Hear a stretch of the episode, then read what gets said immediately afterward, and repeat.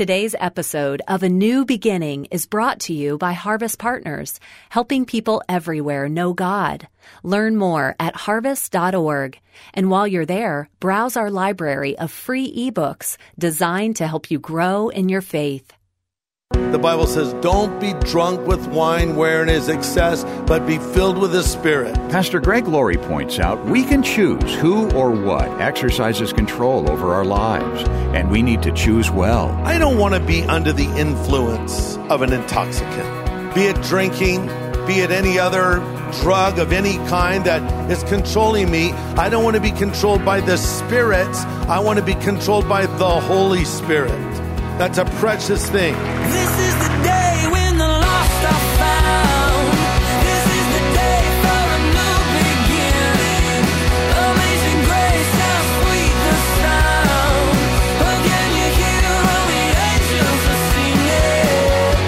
This is the day, the day when life begins. Imagine sitting in the driver's seat of your parked car and you start disassembling your steering wheel. You loosen the nut that holds your steering wheel in place. Now the steering wheel's barely connected to your front wheels. Are you willing to hit the open highway without that control? Well, only if you like ditches. Today on A New Beginning, in one of the year's most requested messages, Pastor Greg Laurie points out some people choose to do that with their very lives and wind up in some kind of ditch.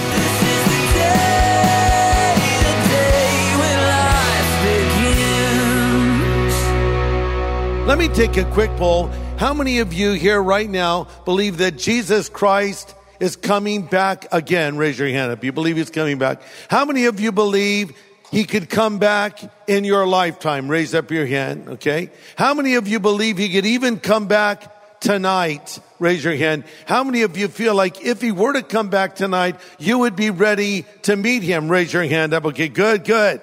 I believe that too. You know, there was a Gallup poll taken that revealed that a surprising 66% of the American public believes Jesus Christ is coming back to the earth in the future. That's a very high percentage. Because somewhere around 50% of Americans, maybe the number is slightly lower now, maybe high 40s, but somewhere around 50% of Americans claim to be Christians. So a higher percentage of Americans believe Jesus Christ is coming back than even the percentage of Americans that claim to be Christians. And now with all that's going on in the news, oh my, it just seems like it's almost obvious. I, I wonder how it will be reported after Christ comes back, what the headlines would be. Probably the headline of the Wall Street Journal the day after Christ came back would be Dow Jones plummets as world ends. They would come at it maybe from a more financial perspective. Victoria's Secret catalog would say our final sale, something like that, right? Uh, Sports Illustrated, their headline would be game over. They would look at it from more of a sports perspective. A USA Today, they're always known for their simplicity. Headline would simply be, We're dead. Yeah. Um, Wired magazine, more of a high tech magazine, would say the last new thing. Rolling Stone would have on the cover of their magazine the Grateful Dead reunion tour, something like that. I don't know. Ladies Home Journal lose 10 pounds by Judgment Day with our new Armageddon diet, right? Be a diet element. The Food Network would simply be our cooked goose recipe. So no matter what, there's a day that's appointed. We don't know when because Jesus said no man knows the day of the hour when he will return. When Christ will return. And my understanding of Bible prophecy, which is 100% perfect, I'm kind of joking, but I do kind of think it's right. Of course, we all think that. But in my view of Bible prophecy, I think the next event on the prophetic calendar, as I've said many times, will be the rapture of the church. And we don't hear enough about this topic these days. It's so important, but it seems to have fallen somewhat out of favor in the church as a teaching. What is the rapture? It's from the Greek word harpazo, and it's a word that describes people being caught up to meet the Lord in the air. The best known verse uh, is 1 Thessalonians 4:17. The Lord himself will descend from heaven with a shout, with the voice of the archangel, and the dead in Christ will rise first, and we which are alive and remaining will be caught up. Greek word harpazo, caught up to meet the Lord in the air. So some will push back and say, you know, actually that's a teaching that's only been around since the 1800s. No, actually, it's a teaching that goes back 2,000 years ago because I just quoted the apostle Paul who gives us that very teaching. And some will say, well, you can't find the word rapture in the Bible. Well, you can't find the word Bible in the Bible either nor can you find the word Trinity in the Bible. But if you happen to have a Latin translation, you actually do have the word rapture because the word harpazo is translated to rapturus in the Latin Bible. So call it the rapturus, call it the harpazo, call it the great escape. It doesn't matter. It's going to happen. In my view, it could happen at any moment after that the Antichrist emerges. In fact, I do not believe that the Antichrist, this coming world leader, can show up in the world scene until the church is caught up to meet the Lord. The Bible says, He who now restrains will continue to do so until he is taken out of the way. Then that wicked one will be revealed, whom the Lord will destroy with the brightness of his coming. The restraining force in the world today, the restraining force in America today, the reason all hell is not completely broken loose, so you would think it had, is because believers are the restraining force on the planet, sort of keeping things at bay, the Holy Spirit working through the church. Once the church is caught up to meet the Lord in the air, then the Antichrist is revealed. Then the so-called tribulation period begins that lasts for seven years, that ends with the battles of Armageddon and the second coming of Christ. And then, of course, the millennial reign of the Lord. The Bible talks a lot about this. Well, what are we supposed to do in light of this teaching? Well, we want to live lives that honor the Lord. We want to pay attention to these signs of the times. And I want to focus on a man who lived in the last days, if you will. Now, they were his last days. They're different than ours. We're waiting for the judgment that will come upon the planet by fire. He was waiting for the judgment that would come upon the planet by water. And his name was Noah. He was living in the days before the great flood. And Jesus actually brought him up uh, as a picture of what things will be like before Christ returns. And in Matthew 24, uh, it said, the arrival of the Son of Man will take place in days like Noah's before that great flood, everyone was carrying on as usual, having a good time, right into the day that Noah boarded the ark. They knew nothing until the flood swept everything away. And then Jesus says the son of man's arrival will be like that. Two men will be working in a field. One will be taken, the other left. Two women will be grinding at a mill. One will be taken and the other left. Uh, so be alert and be awake because you have no idea when your master will show up. All right. So here is the story. Noah's ark. Beautiful. They make it to the new land and now they're giving thanks to the Lord. And if this were a movie and if we wrote it, this is where the story would end. You can see the closing scene. Noah's looking up to heaven, tears coming down his face. The, the flowers are growing and the animals are hopping around and there's a rainbow and the credits are on the screen. But that's not how the story ends because this is a Bible story and Bible stories are true. They're not fairy tales.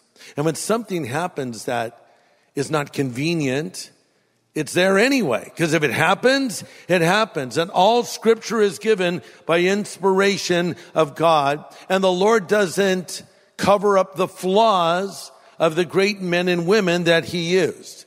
So what happened next is kind of sad in many ways in the life of Noah, but it did happen. Genesis chapter 9 verse 20. After the flood, Noah began to cultivate the ground and he planted a vineyard. One day he drank some wine that he had made and became drunk and lay naked inside of his tent. Ham, the father of Canaan, saw his father was naked, went outside and told his brothers. Then Shem and Japheth took a robe and held it over their shoulders and backed into the tent to cover their father. And as they did this, they looked the other way so they would not see him naked. Mm-hmm few things pop out from this story. First of all, it teaches us anyone can fall into sin. You know, it may surprise you to know that sometimes those who have known the Lord longer can be more vulnerable to slipping than the person who is young in the faith. Does that make sense to you? Sometimes those who have known the Lord longer can be more vulnerable to slipping than the person who is young in the faith. You say, but why? Because when you're young in the faith, you know you're weak and vulnerable. So you're careful and you hopefully surround yourself with godly people. But when you've known the Lord for a while, you're thinking, well, I'm, I'm pretty good. I don't think I need to have those safeguards on my life anymore. I'll just pretty much, uh, not be accountable to anyone and do what I want when I want. And next thing you know, you're falling. Extensive Bible knowledge and years of spiritual experience make you think you're somehow above it all. You think you've reached some kind of a plateau spiritually, but you'll never reach that plateau. And the Bible warns that him that thinks he stands, take heed lest he fall. Pastor Greg Laurie will have the second half of his message in just a moment. Hey everybody, Greg Laurie here. You know, my uncle, Fred Jordan, had one of the first Christian TV programs out there. It was called Church in the Home. I remember watching it as a little boy when I was living with my grandparents. Well, we have church in the home for you every weekend. It's called Harvest at Home, and you can find it at harvest.org. We have worship and a message from God's Word. So join us this weekend for Harvest at Home at harvest.org. Glad you're along today as Pastor Greg presents a message called The World Changer at the End of the World, Part 2. It's near the top of the list of our most requested messages of the past year. Number two, we can't ignore this. I'm going to make somebody mad right now. So get ready. In the sin of Noah, we see the destructive power of alcohol, right? I mean, look at verse 21. He became drunk and lay naked. Now, look, we have to understand the original language here. Scholars tell us the Hebrew word here for uncovered or lay naked indicates a deliberate act and not a mere unconscious effect of drunkenness. This is certainly not a good thing to do. He was not a good example. Let's just think for a moment of how many lives have been ruined by alcohol. I've never seen one good thing come from drinking. But I've seen a lot of bad things come from it. Now, you all know I was raised in an alcoholic home. And uh, so I dealt with this up close and personal for the first 17 years of my life on a, a scale you wouldn't believe. Uh, my mother was a raging alcoholic, pretty much drinking herself into a stupor every night and passing out on the floor, sometimes not coming home at all. Other times getting behind the wheel of the car and, and driving horribly. And, and she, in fact, uh, I wasn't with her on this occasion, but she was going up Jamboree Boulevard and went over the, the center divider and had a head-on collision in a 1965 Mustang. This is pre uh, safety bags and such, and uh, and it almost killed her. But I just saw the effects of alcohol, and I still see it to this day. I, I see people that start to drink a little, and one thing leads to another, and it becomes a problem. And we dismiss it. We say, well, you know, they have a disease. Oh, is that what it is? Alcoholism is a disease. It's a disease. If alcoholism is a disease, it's the only disease that's bottled and sold. If alcoholism is a disease, it's the only one that's contracted by the will of man. If it's a disease, it's the only disease that provokes crime. Now here's my point. I understand that some people are more susceptible to the effects of alcohol than others. I understand that some people can maybe have a drink and it's not a big deal and it doesn't destroy their life and their marriage doesn't unravel. But I know other people literally, they have a sip of alcohol and it can lead to their ruin because they've seen it happen in real time. Because they have the propensity. So we say, well, that's their problem. It's not my problem. Ah, now we have another issue. And the other issue is, what if your so-called liberty to drink causes another person who doesn't have that liberty to stumble?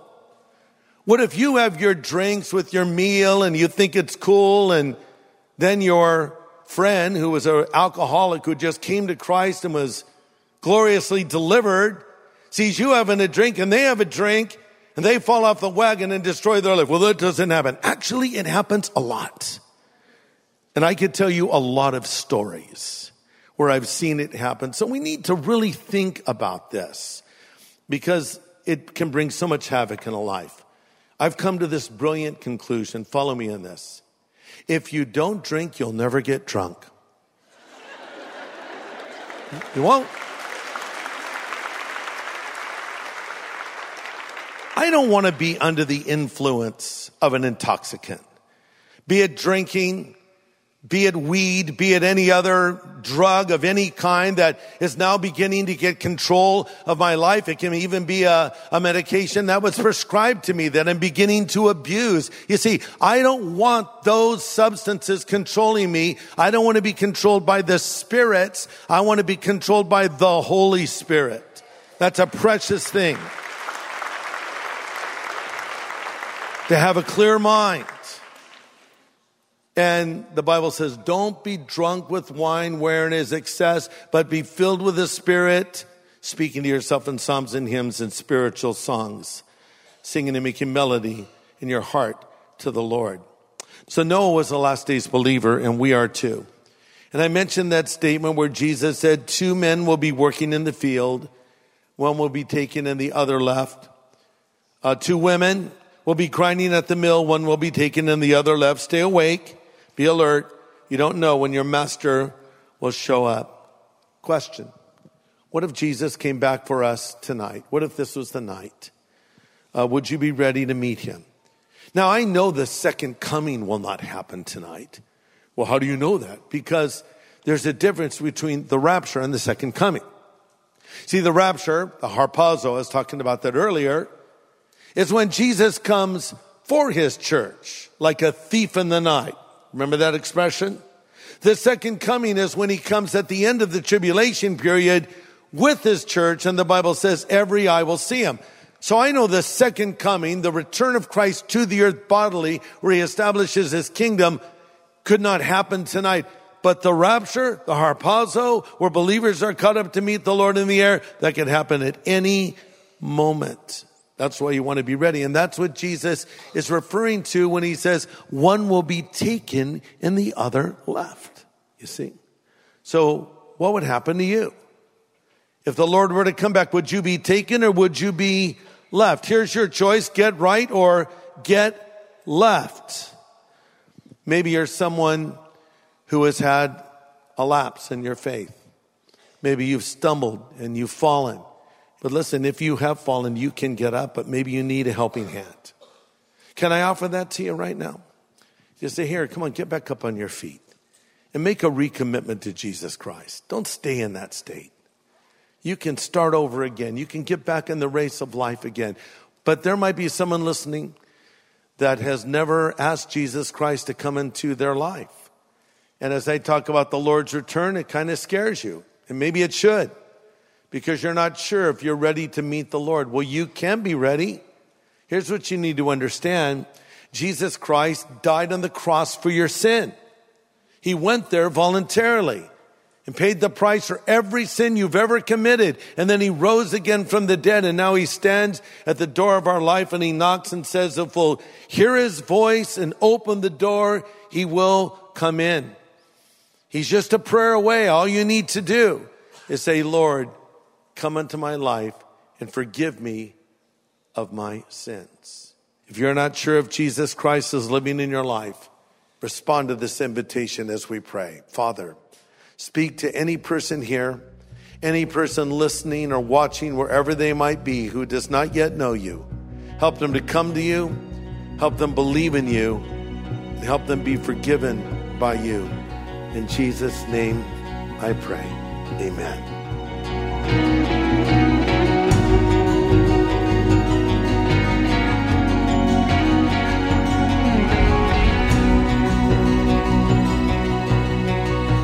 Pastor Greg Laurie with an important prayer.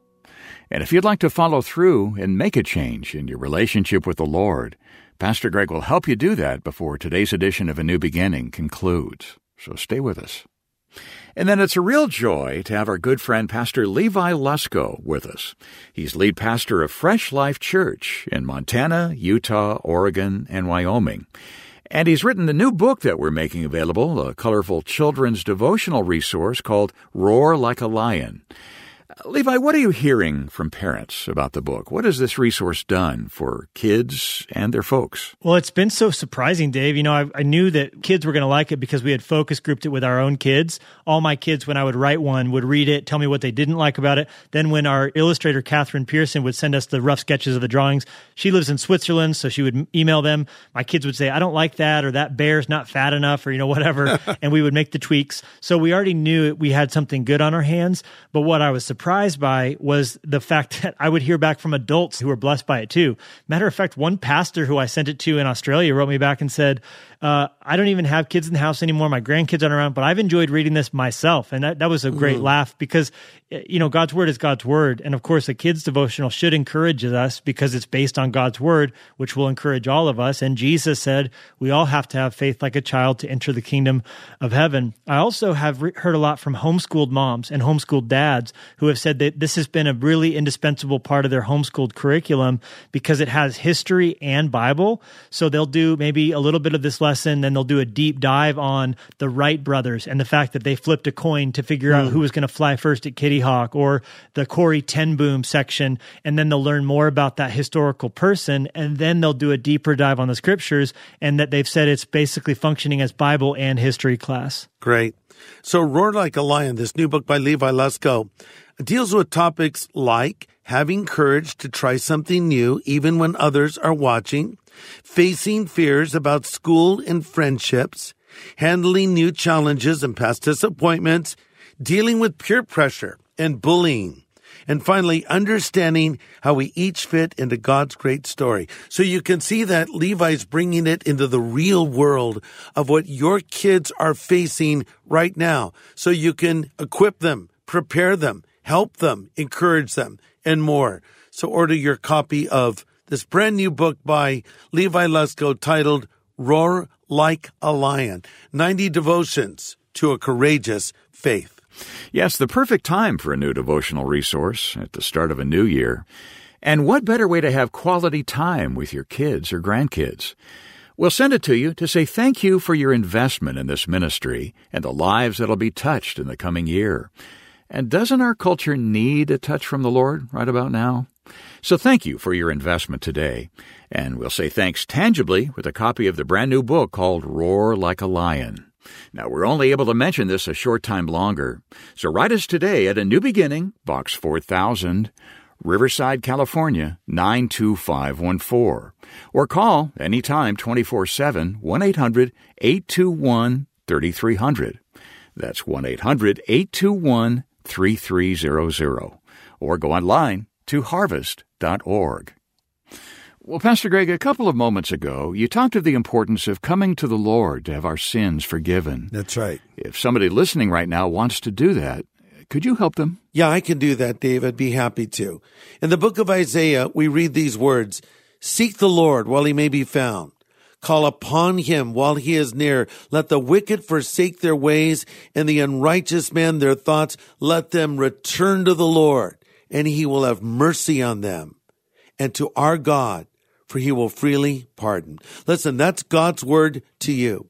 And let me address this to the person who has never asked Jesus Christ to come into their life. Why don't you do it now? That verse says, seek the Lord while he may be found. God has touched your heart today, perhaps, and you've thought, I need this relationship with the Lord. One of these days, I'm going to make that commitment to Christ. No, don't wait for one of these days. This is the day. this is your moment. Seek the Lord while he may be found. Call upon him while he's near. Listen, God is near to you and he is ready to come into your life. And there's another part of this verse when it says, let us return to the Lord. I want to also extend an invitation to you that have fallen away from your faith. You've fallen away from the Lord and you need to make a recommitment. So if you want Jesus Christ to come into your life, if you want your sin forgiven, if you want to go to heaven when you die, or if you've fallen away from the Lord and you want to return to Him, pray this prayer with me. Lord Jesus, I know that I'm a sinner. but I also know that you are a savior and I need your help. I need your forgiveness. Come into my life and forgive me of all of my sins.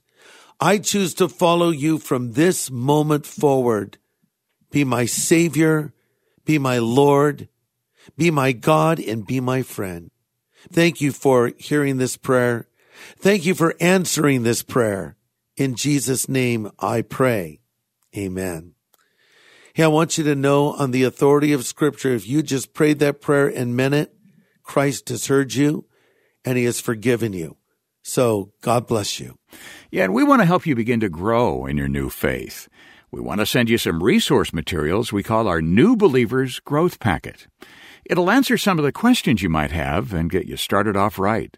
So get in touch for your New Believers Growth Packet.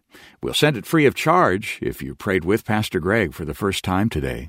Just call us at 1 800 821 3300. That's 1 800 821 3300. Or write A New Beginning, Box 4000, Riverside, California 92514. Or go to harvest.org and click the words Know God. And while you're online with us, why not begin receiving Pastor Greg's daily devotions via email every day? They're free of charge. We'll send them to the email address you provide for us. And when they arrive, you can read them or, with one click, listen to the audio version. Sign up today free of charge at harvest.org. Well, next time, Pastor Greg offers practical help for fighting the spiritual battles we face every day. It's the final message in our collection of most requested studies of the year. Join us here on A New Beginning with pastor and Bible teacher Greg Laurie.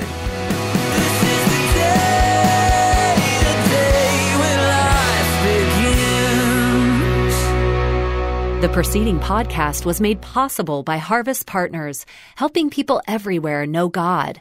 Learn how to become a Harvest Partner, sign up for daily devotions, and find resources to help you grow in your faith at harvest.org.